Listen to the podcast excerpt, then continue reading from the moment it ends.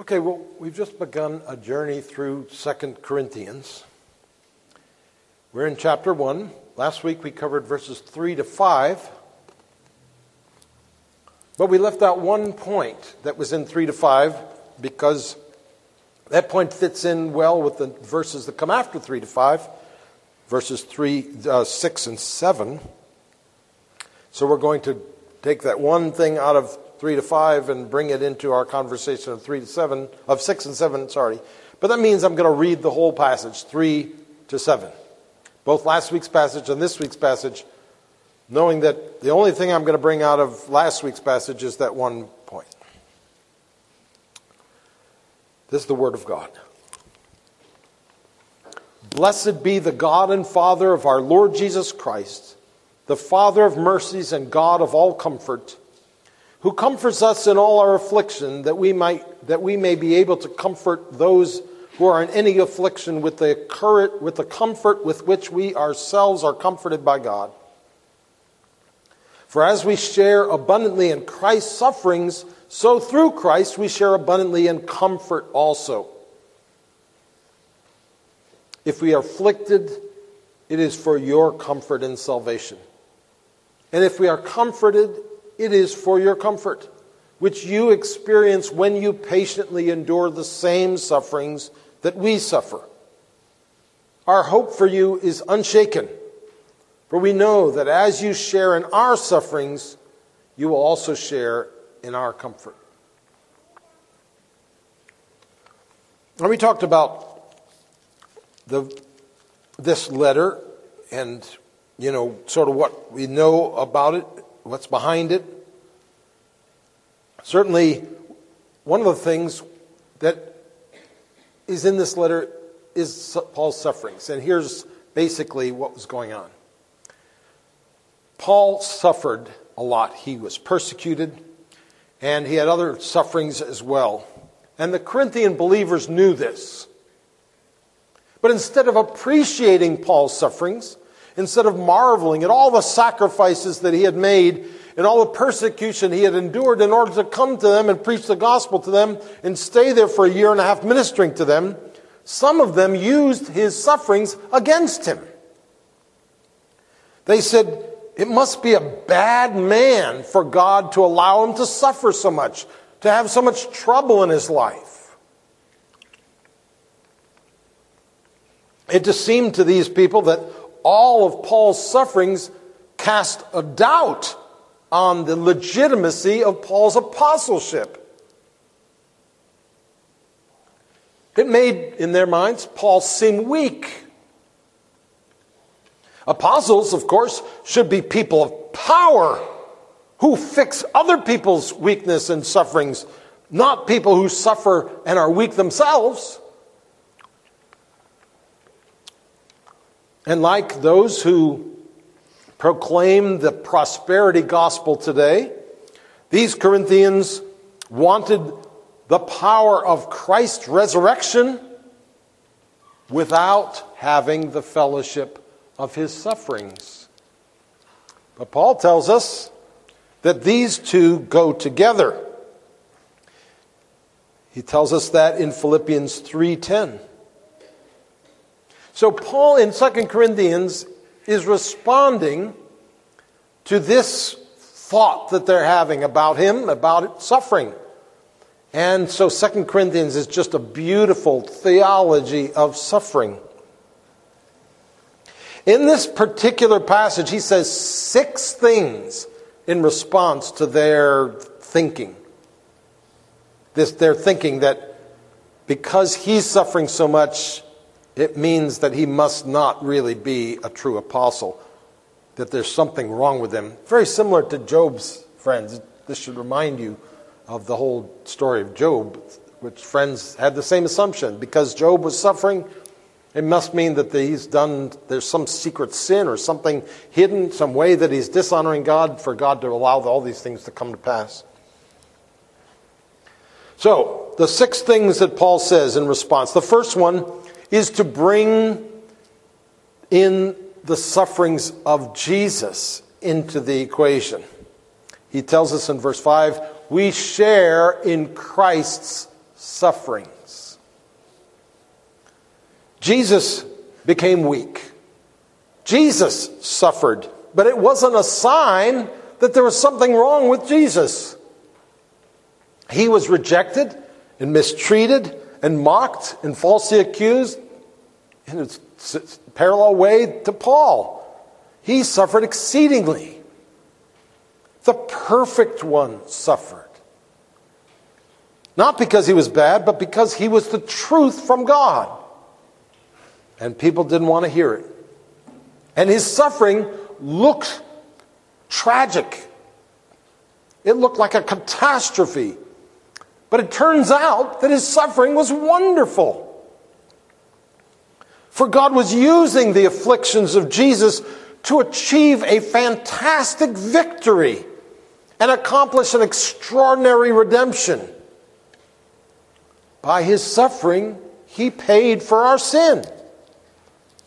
God turned the pain of Jesus into our gain. So much so that we call the worst of all days Good Friday, the day of his suffering. Some claim that Jesus was so weak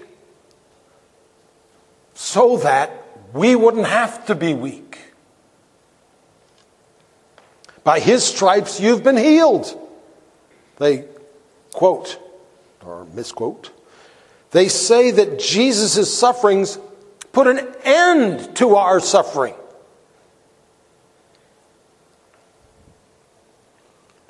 But that's an oversimplification. And that's not what Psalm, what Isaiah 53 5 means when it says, By his stripes you've been healed. You can see that, how that's interpreted in 1 Peter 2 24.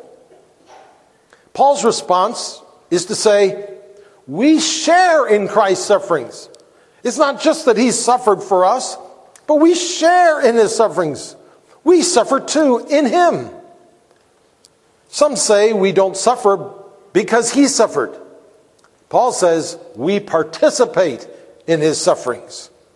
It's so tempting to think of suffering as bad, as damaging, as hurtful, but not necessarily. And by pointing to the cross, by pointing to Jesus, Paul introduces this possibility that suffering can actually be a positive thing. Jesus suffered in order to save. Paul suffers similarly in order to bring salvation to others. And he extends it then to the, Corinthians as well. And so you will suffer redemptively. So that's the first thing he does is to bring up the example of Jesus to explain or begin to lay down a theology of suffering. The second thing is, he says that the sufferings that we experience are actually the sufferings of Jesus in one sense. Now, what, what, do I, what, what do I mean by that? Well, just as Jesus experienced suffering in his physical body, so Jesus continues to suffer today through his churchly body. So when we suffer in Christ, we are actually experiencing his sufferings in a sense. For instance, when Paul, when Saul of Tarsus was walking on the road to Damascus, and Jesus, you know, appeared to him in a great light, and he said, Saul, Saul, why are you persecuting me? It doesn't say, why are you persecuting my people? And Jesus gone. Jesus ascended into heaven. He's not in the picture anymore. And yet, why are you persecuting me? When Christ's people were persecuted, Jesus was being persecuted. And so when we suffer, we are participating in the sufferings of Christ. Far from a sign that Paul was a, not a true apostle of Christ, Paul's sufferings are actually the sufferings of Jesus. They make him look better, not worse. if you understand them right. The third thing that he brings up is he basically says that, look, you look at me and I'm suffering. I'm suffering for you. I'm suffering for you, Corinthians. If we are afflicted, it is for your comfort and salvation, he says. It's for your benefit that we're suffering. How can you hold that against me?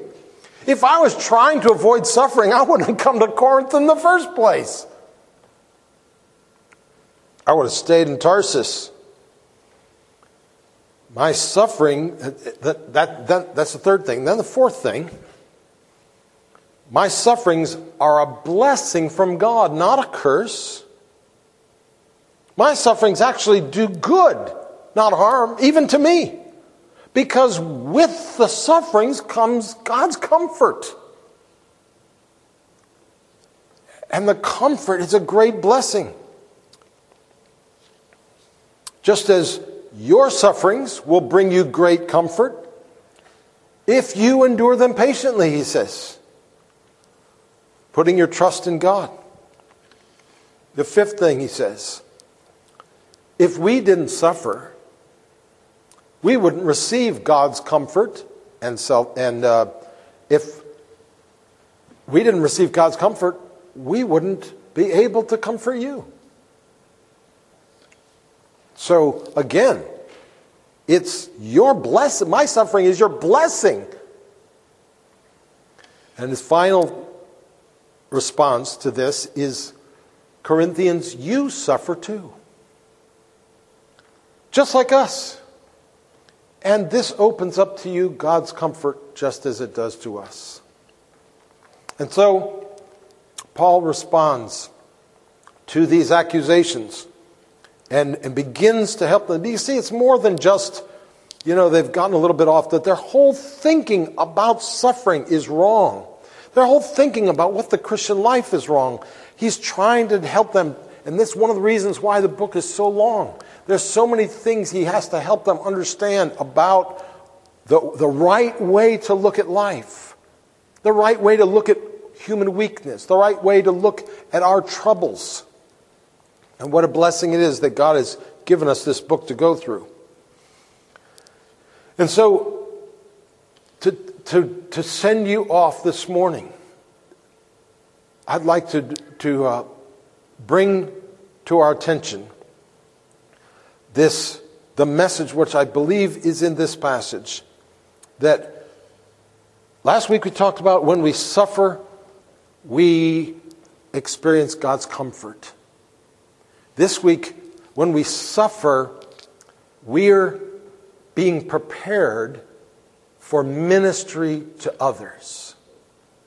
When we suffer, we're being prepared for ministry to others. There's not just one purpose that God has in suffering, in affliction. The reason that He gives us here the God of comfort comforts us in our affliction so that we may be able to comfort those who are in any affliction with the comfort we receive from God. This is one of the main reasons why God allows you and me to go through hard things. If you were able to come up with a list in your own mind a few minutes ago about the things that cause you pain, those things are what we're talking about. Those things, and maybe others that you hadn't thought of because you didn't have enough time, those things are things that aren't just randomly there, not just accidents. Those are things in your life for a reason. And one of the important reasons God has brought those things into your life because He wants to do something in you that can prepare you to help others who are suffering, others who have painful things in their lives. God strengthens our faith so that we might help strengthen the faith of others. You see, faith is contagious, or hopefully it's contagious. When one person is trusting God in the midst of trouble, it helps others around him to do the same thing. Even the story, some, many of us have heard stories of believers, read it in books or heard testimonies, people we've never even met before, but their faith and their putting their trust in God in the midst of their struggle has been an encouragement to us to do the same thing.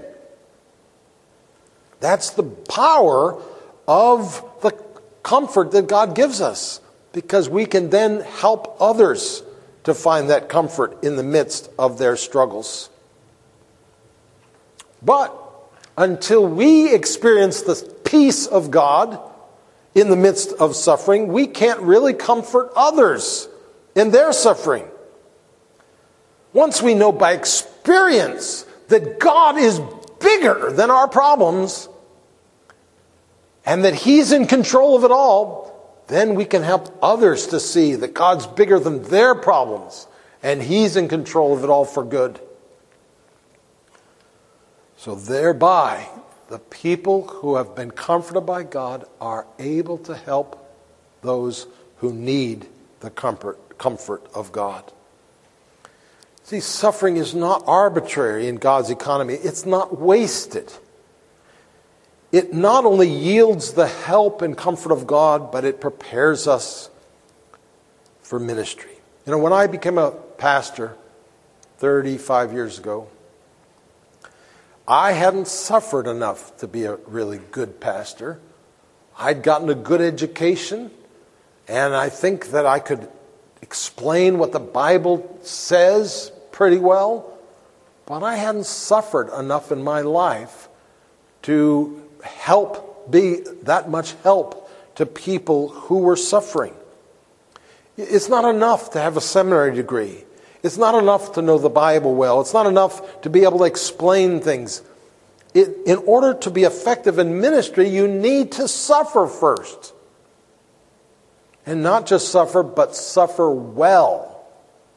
That is, suffer in faith, suffer with a good attitude, suffer trusting God that He has you in the midst of it. And re- when you receive that help and comfort from God, then you're prepared. And so it is that God is preparing all of us to be not only people who put our trust in God, but help others to put their trust in God. You know, last spring, we had a meeting with elders and deacons, and I was sharing about uh, my family. And I said, you know, there was a time when um, my children were really one of the things that w- was a, the best advertisement for, for my ministry. And, you know, it made people want to listen to what I had to say because of my children.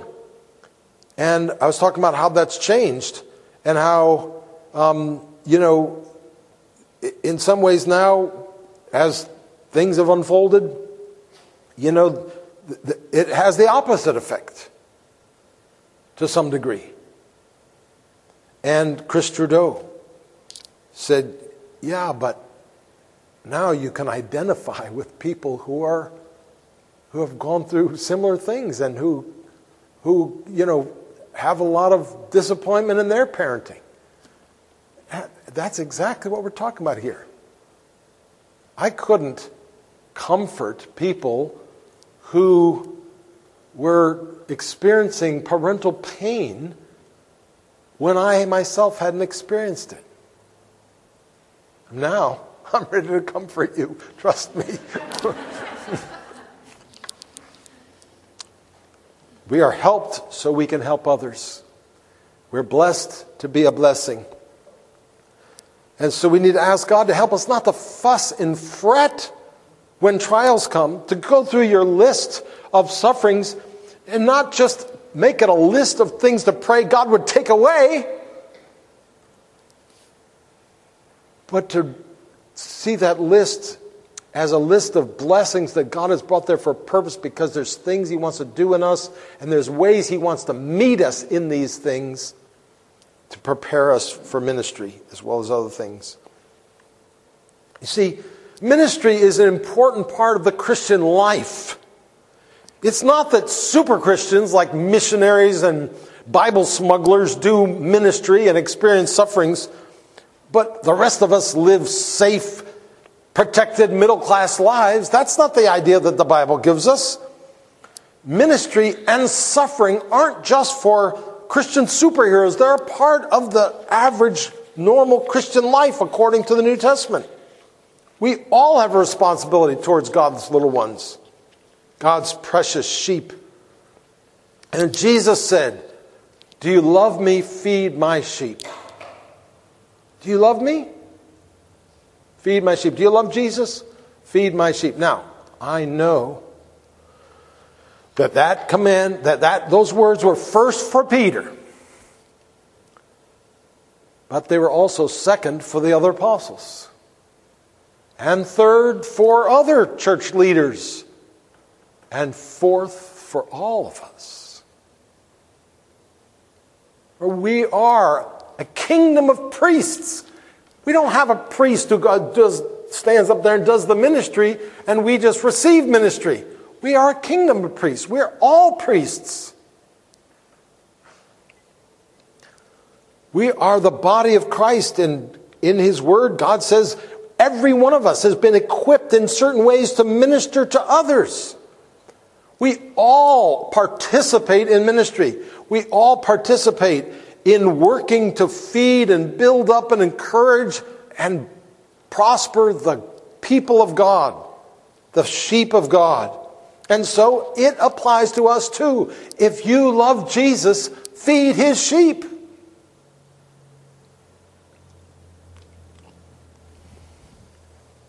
Ministry is hard.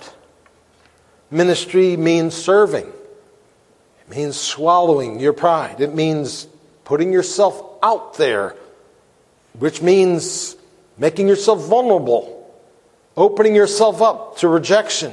It involves taking risks, potentially getting criticized and getting heart, your heart broken. And therefore, it's easy to avoid. It's much easier to avoid, to, than to do it. But Jesus didn't say, if you love me, feed my sheep, unless, of course, it's not safe.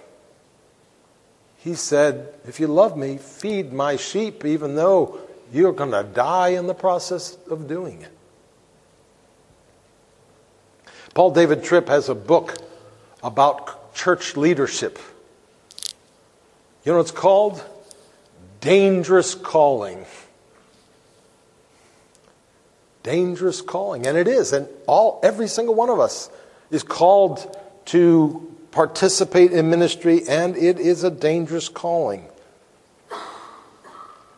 You know, when we allow, first allowed our daughter Michelle to go to West Africa to minister to Muslims, there were some who were critical of that. They felt like we were crazy to allow her to do that. Don't you know that's dangerous? And yes, if our daughter didn't realize it was dangerous, then it would have been wrong for us to just let her go off. But she understood it was dangerous. She was willing to die if it took that. How can you, uh, what, what kind of a view of the Christian life do you have if, if something's dangerous, it automatically means this is not something you should do.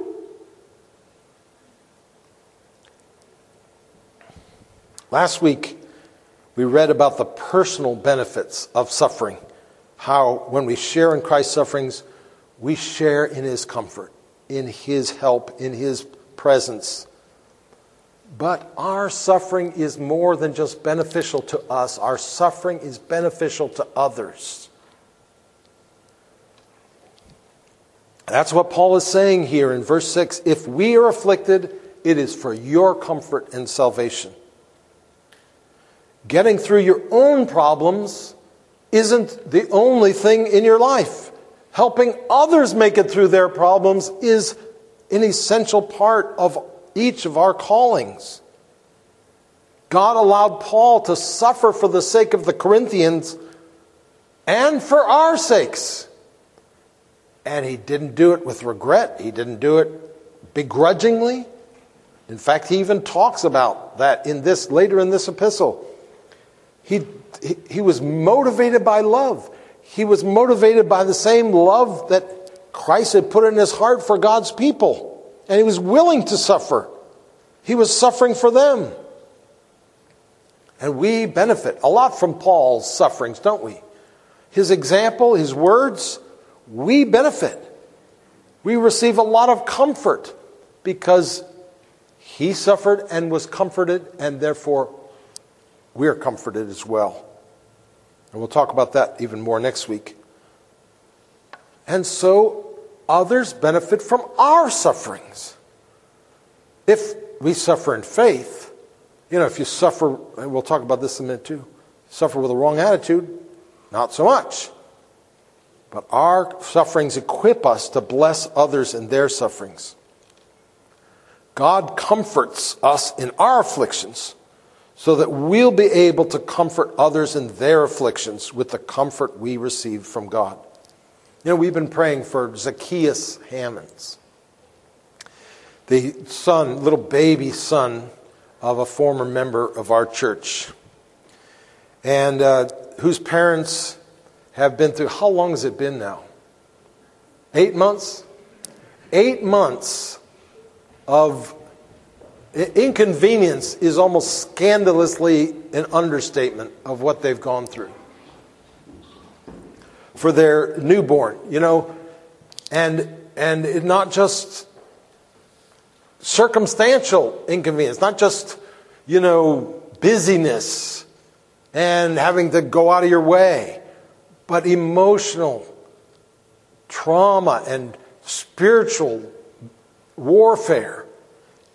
And, you know, that is part of being a parent. It may be condensed for them, but when you're a parent, you, you suffer for them to be blessed. And that's what it's all about. And that's why the only way you can be a parent is if you love your children. And God gives parents love for their children. But imagine what it'd be like if that if God didn't give parents a natural love for their children. imagine what our world would be like. But parents do love their children. Even bad parents usually love their children. And they sacrifice for them. And they go to great inconvenience for them. And that's exactly what we're talking about here. Jesus loves his children too. And he wants us to love his children with the same love that he has, so that he's, he wants us to be willing to suffer like a parent for his children for each other, for God's little ones. And not driven just by duty, but driven by love. We desire to see them protected, to see them prospering, to see them getting somewhere in their lives. We have a, a zeal for their welfare, which is what love is all about.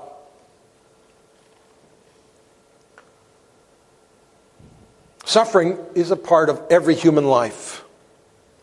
But there's a right way and a wrong way to suffer or to respond to suffering. And that determines whether your suffering is redemptive or whether it's destructive. Paul says this in verse 6. He says, refers to comfort which you experience when you patiently endure sufferings. The person who experiences sufferings and shakes his fist at God or concludes God's mistreating me somehow that person doesn't get the blessing of the suffering.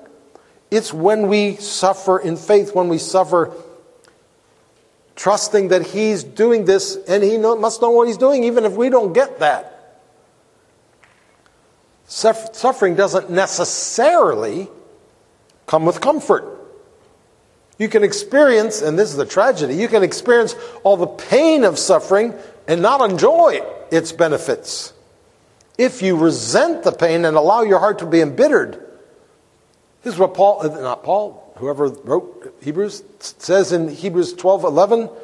Discipline ye- yields the peaceful fruit of righteousness to those who have been trained by it. But we all know that it's very possible for a child to be disciplined by his parents, but hate it and walk away from it, not having learned an important lesson, but having learned that he hates his parents for disciplining. You know, in, uh, in our hymnal, our green hymnal, there's a hymn that we sing um, called If Thou But Suffer God to Guide Thee. And it has a verse in it that talks about the, the futility of pining against, of resisting and being bittered in our hearts against the troubles that God brings into our lives. It says it this way What can these anxious cares avail thee? These never ending moans and sighs. What can it help if thou bewail thee over each dark moment as it flies. Our cross and trials do but press the heavier for our bitterness. It just makes the pain worse, and you get not the benefit.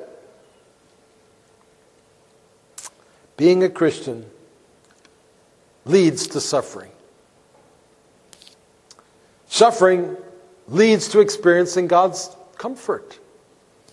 Experiencing God's comfort leads to ministry to others. That's what we've seen so far in these passages. And next week, there's one more step in that process. For Paul here gives not two, but three reasons why God sends suffering. So we'll talk about that beginning in verse 8 next week.